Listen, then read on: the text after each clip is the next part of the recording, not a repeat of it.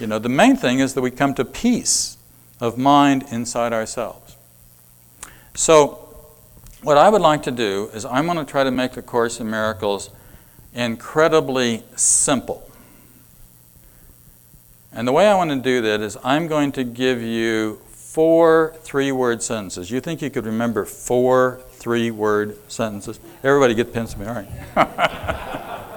These are very, very short sentences. They're so short that you probably could even remember them. All right. Number one, this is the Course in Miracles made way simple. Do not judge. That was easy said.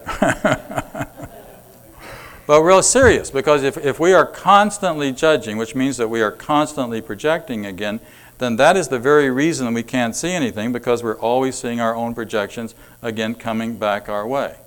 I think the first step really in kind of working with the Course is not to, to just drop judgment because you can't do it.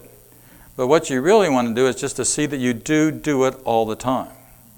You do do, we do it all the time.